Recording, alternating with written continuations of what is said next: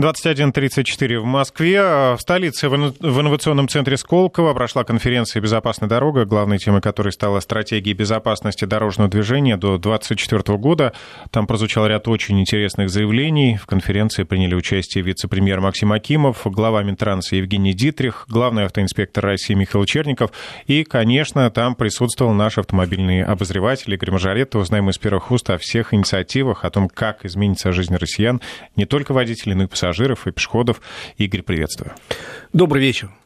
Речь шла о том, конечно, что сделать, чтобы спасти э, людей, которые, к сожалению, пока погибают на наших дорогах, хотя цифра погибших сокращается каждый год, это приятно, это конечно, хорошая тенденция.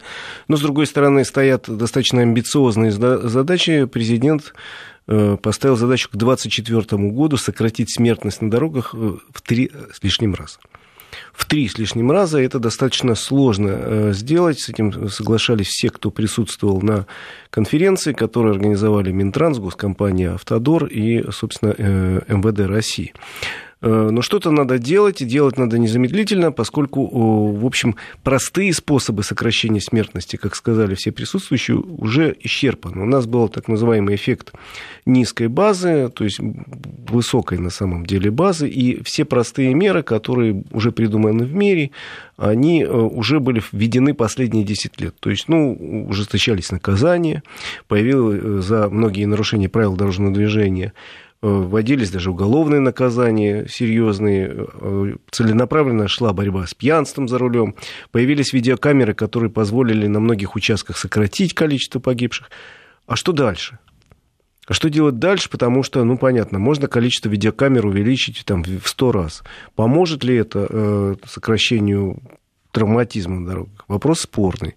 Можно наказание увеличить кратно. Вот сегодня у нас вступил в силу Э, новый закон, который э, приравнивает бегство с места ДТП в случае, если есть погибшие или раненые, к пребыванию при этом в нетрезвом виде. Потому что действительно очень многие люди, ну, не буду говорить, что их тысячи, но какое-то количество убегали с места ДТП, будучи пьяным, чтобы потом явиться на следующий день и сказать, ну, извините, у меня был стресс такой ужасный. И их судили и наказывали, наказывали более мягко, там можно было получить срок в два раза меньше, чем если было точно известно, что человек пьян. Теперь однозначно э, убежал с места ДТП, э, значит, тем самым ты подписал себе, что ты был нетрезв. И, соответственно, получишь по максимуму, соответственно, если люди погибли, не дай бог, в аварии, до 9 лет. Но это уже наказание, да, скажем, за последствия. Я а, просто говорю, конечно, это никак не снизит. Наказание, ну, считается, что... Э, считается, что вот человек э, нормальный, зная о том, какие жесткие наказания будут в случае чего, не сядет пьяным за руль, допустим. Но, э, еще раз говорю, вот непонятно, дальше усиливать наказание. Но вот сейчас в Госдуме предлагают за ДТП в пьяном виде вообще увеличить срок до 15 лет. Поможет ли это? Я сильно сомневаюсь, тем более, что только ввели 9 лет. Ну, давайте хоть посмотрим, как это действует. Ну, в общем, простые меры ушли в прошлое. Уже с помощью каких-то законодательных изменений уже ничего не сделаешь. На самом деле нужна более кропотливая, более детальная, более э, продуманная дорога. И, как вот сказал вице-премьер Максима Акимов на э, конференции, теперь э, сокращение числа погибших на тысячу каждую в год – будут даваться очень большими трудами, большими деньгами. Э, то есть, в общем, можно было то, что раньше сделать, все сделали. Теперь надо придумать некие новые идеи, надо их продвигать. И вот, в принципе, я хотел рассказать о тех э, новациях, которые предлагались на конференции. Они достаточно любопытные и достаточно интересные. Многие из них достойны обсуждения, а за некоторые готов проголосовать двумя руками вот немедленно. Давайте принимать их сегодня. Давайте, ну, условно конкретно? говоря, например, вице-премьер Максим Акимов поручил провести немедленную ревизию дорог с тем, чтобы навести порядок со знаками. У нас, как известно всем, кто ездит, и мы, Жень, с тобой все это знаем и видели, бывает, едешь по современной трассе, скоростной, вроде хорошей, вдруг бабах, появляется знак 40 условно говоря, или 60. С какого перепуга он тут появился? Потом знак 40, значит, некоторое время действует. Может, тут ремонт проходили когда-то, а может быть, просто а, кстати, по ГОСТу не должно происходить такое постепенное снижение скорости? Э, должно, но не всегда есть. Знаешь же, что периодически едешь, бабах какой-то или увеличение скорости. Так вот, э, господин Акимов предложил провести тотальную ревизию всех дорог, с тем, чтобы, если дорога действительно соответствует каким-то высоким требованиям, относится к первой категории, и э, она была отремонтирована. На ней не должно быть участков, где э, чередуются знаки там, 90, 100, 80, 40. Почему это должно быть? То есть, если дорога соответствует соответствует какой-то категории, давайте установим максимальную возможную для этой категории скорость. Например, для трасс первой Категория это где есть разделительный барьер, где есть справа-слева барьеры ограничивающие, где нет перекрестков таких в одной плоскости, где нет пешеходных переходов. Давайте однозначно после ревизии введем везде 110. Наши правила разрешают это сделать? Разрешают. Это, во-первых, э, не будут людей вводить в какой-то в ступор, потому что непонятно. Разогнался, остановился, остановился, разогнался. Но, в конце концов, это может спровоцировать еще аварии. Да, безусловно. Э, вводить скорость, где можно, максимальную. И, во-вторых, у нас одна из самых медленных скоростей перемещения грузов в стране. У нас в среднем груз в стране едет, э, чтобы ты понимал, э, от 300 до 400 километров в сутки. Потому что скоростной режим странный, потому что какие-то еще ограничения есть. В то же время в Европе, где, извини, плотность населения и городов выше, примерно они 800 километров в сутки проезжают. Ну, в разница просто существенная. А в Соединенных Штатах, э, где, в общем, расстояние относительно сравнимые с нашими, проезжает 1000-1200 километров в сутки. То есть э, грузы у нас едут медленно и печально, и это большая проблема для экономики. И люди перемещаются медленно и печально. Хотя многие дороги позволяют. Я всегда привожу в пример, и ты, наверное, знаешь эту дорогу. Вот у нас построили скоростную, строят э, скоростную трассу М11 на Питер. Продолжение ее в городе, если ты ездил, идет вот оттуда, от Московской кольцевой до метро Петровско-Разумовск. Это отличная э, дорога первой категории, по 3-4 полосы в каждую сторону, разделительные барьеры, фонаристы. Ну, это часть э, СВХ, да, по-моему? Да, это часть СВХ. Там ее примерно километров 10. Великолепная дорога. Почему там стоит знак 60?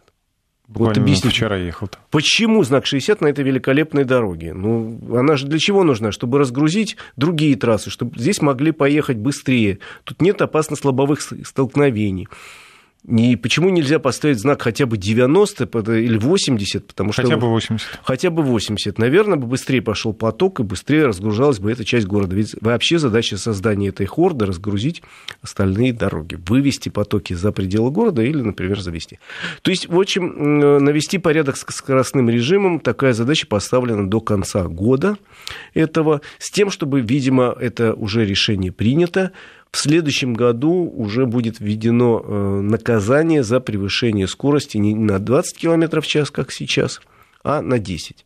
Сумма этого наказания пока неизвестна, но э, то, что оно появится, это факт. Э, я считаю, что это нормально, потому что такая мировая практика. И если уж на столбе написано 60, надо ехать 60. Ну, чуть превысил, 62.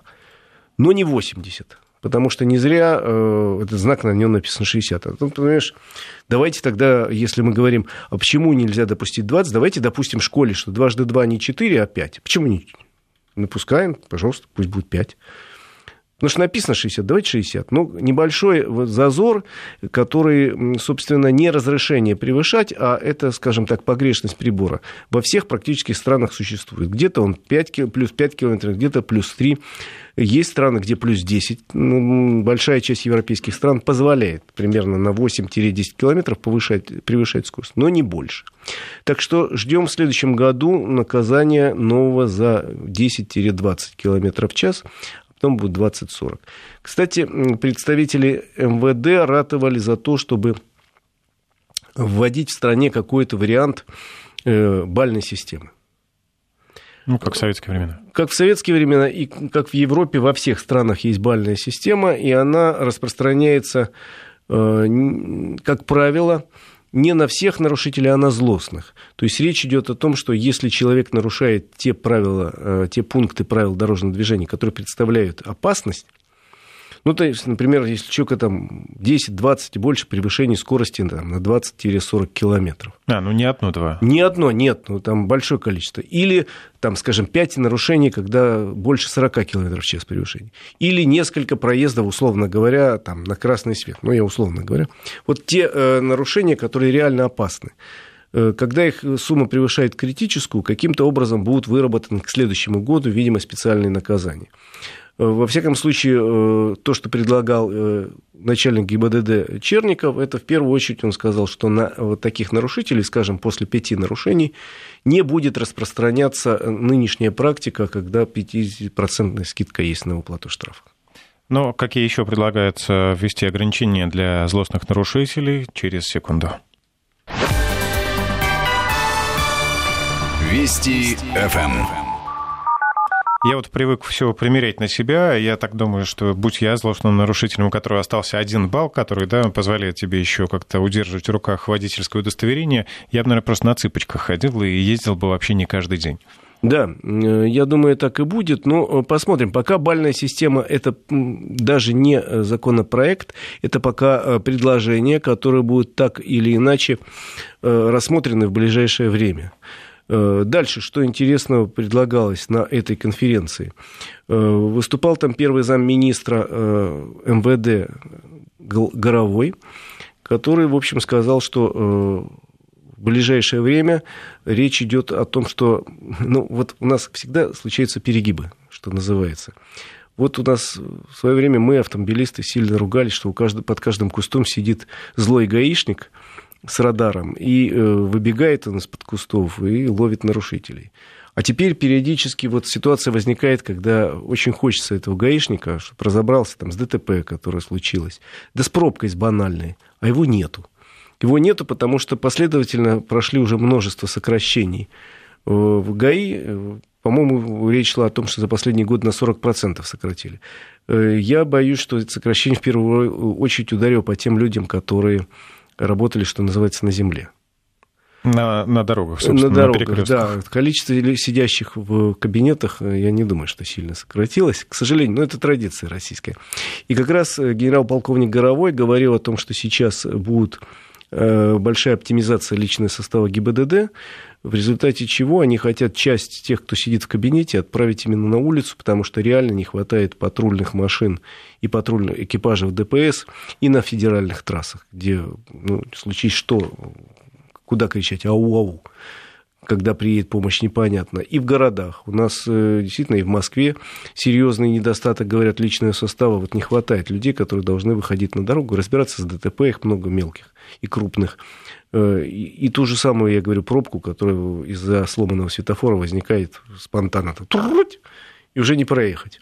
То есть речь шла о том, что увеличится количество людей на дорогах, но э, мы уже потихоньку привыкаем, что человек, который стоит э, на дороге или едет на патрульной машине, он не будет зря тебя останавливать просто для того, чтобы проверить документы или наличие аптечки. Я думаю, что все это мы уже забыли даже, что такое было когда-то. Но зато свободное от помощи время они могут как раз и взять в руки палочку. Ну, э, речь идет о том, как раз, чтобы за этими людьми усилить э, контроль, и чтобы они зря с палочкой-то не гуляли, а только по делу. Кстати, насчет этих э, людей, которые помогают разгребать аварии, да, грубо говоря.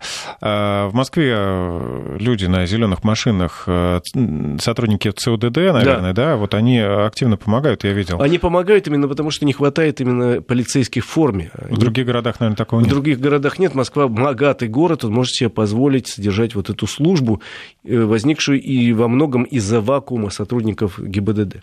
Кстати, э, на конференции довольно много говорили о том, что, в частности, об этом говорил и вице-премьер Максим Акимов, о том, что очень много недовольства вызывают люди, стоящие у передвижных камер, э, фиксирующие нарушение скорости.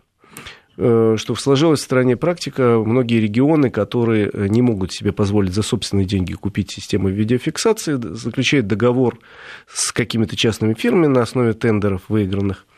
И эти частные фирмы, э, собственно, фиксируют нарушения, передают информацию в ГИБДД, а там уже выписываются штрафы. И, в общем, это нормальная форма работы, государственно-частное партнерство. Но в некоторых регионах это, в общем, скажем, выглядит не очень красиво. В частности, есть компании, которые почему-то работают на проценте. Не просто так, что, значит, вы нам поставили сколько-то камер, мы вам платим за год вот столько-то, и вы работаете. Камеры вы ставите, естественно, в тех местах, где э, э, есть опасность. Ведь камера, как много раз повторяли значит, чиновники, в том числе говорю вице-премьер Акимов, камера – это не средство пополнения бюджета, это средство предупреждения возможного ДТП. А у нас она во многих регионах превратилась в средство выполнения бюджета. И в частности, смотри, вот... Ну, мы ком... уже говорили о том, что заверстывают да. прямо бюджет статью расходов, да, да, не меньше. Там. В частности, в Подмосковье есть компания, которая получает там 230 рублей с каждого штрафа. Она, конечно, заинтересована в том, что штрафов было больше и больше и больше. И вот таких договоров, говорит э, Максим Акимов, не должно быть. Сейчас проверка идет с прокуратуры законности заключения таких договоров в перспективе, э, по мнению вице-премьера, в принципе, э, для того, чтобы абсолютно не было никаких претензий, для того, чтобы если человек получил штраф, не говорю, что это коммерсанты на нем зарабатывали, все эти камеры в течение нескольких лет должны быть переданы на баланс городов и регионов, и э, тогда вопросов принципиальности или беспринципности возникать не будет. Э, в принципе, он поручил уже до конца года э, разместить информацию доступную, чтобы человек мог сейчас, уже к концу года, посмотреть в интернете, где установлены эти стационарные камеры и где установлены в том числе и передвижные камеры. То есть такая информация будет размещена в открытом доступе уже во второй половине этого года. И э, ты можешь понять, что вот тут стоит камера. Более того, ты можешь понять, судя по э, тому указанию, которое дал э, чиновник, можешь понять, на основании чего она тут стоит. Пример, вот на этом углу камера э, стационарная стоит, потому что есть приказ начальника ГИБДД.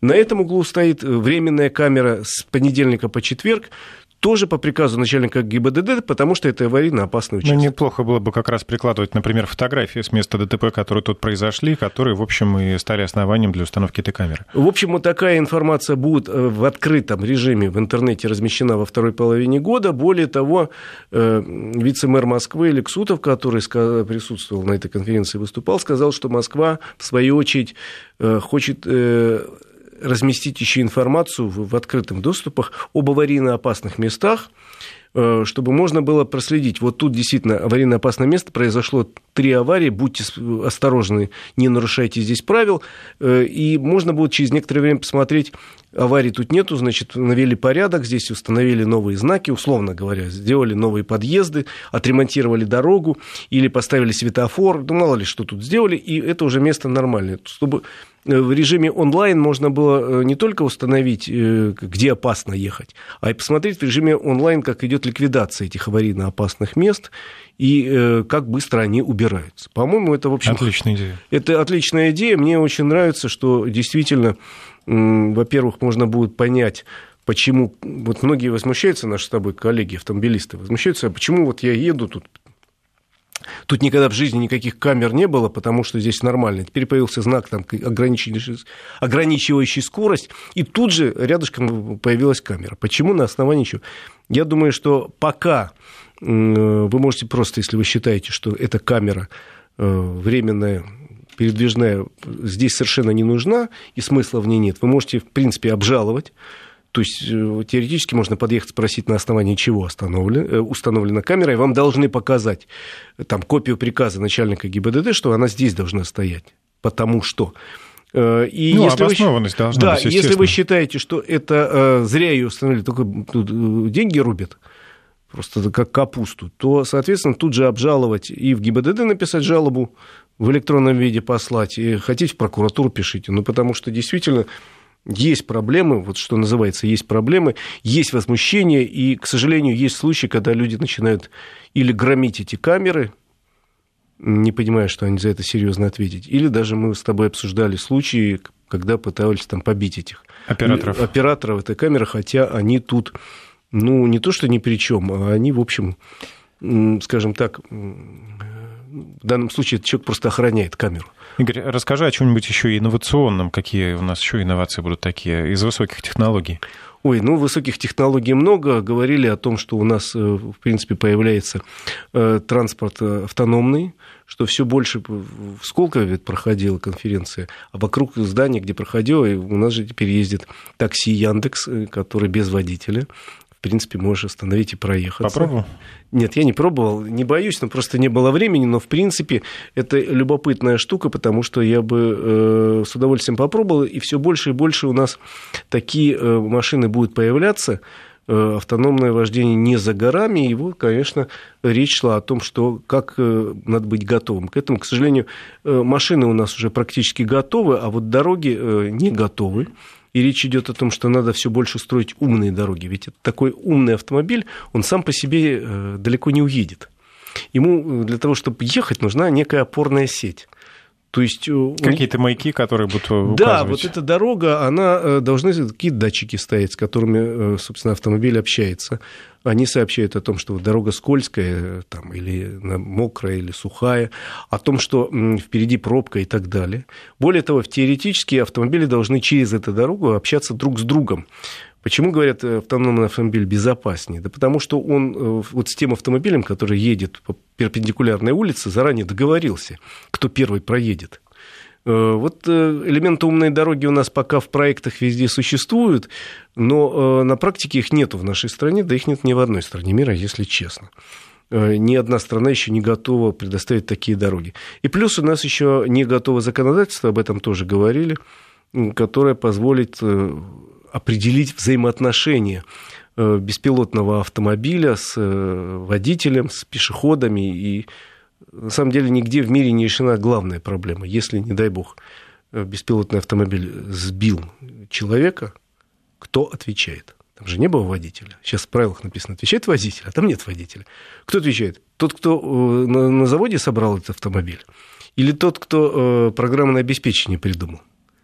Или тот, кто сидит на заднем кресле и читает газету. А если беспилотный автомобиль ехал без пассажира, то кто еще окажет помощь пострадавшему пешеходу? Э, да, кто еще? То есть вопросов таких очень много, и поэтому э, тема как бы беспилотных автомобилей, она теперь везде присутствует, но она была на втором плане, больше говорили как раз о главных темах, о том, что надо больше сегодня делать тросовое ограждение, оно хоть не такое ну, упругое, скажем, и такое устойчивое, как постоянное, но Эм, Более во, многих случаях, э, во многих случаях позволяет избежать самых страшных лобовых, например, атак.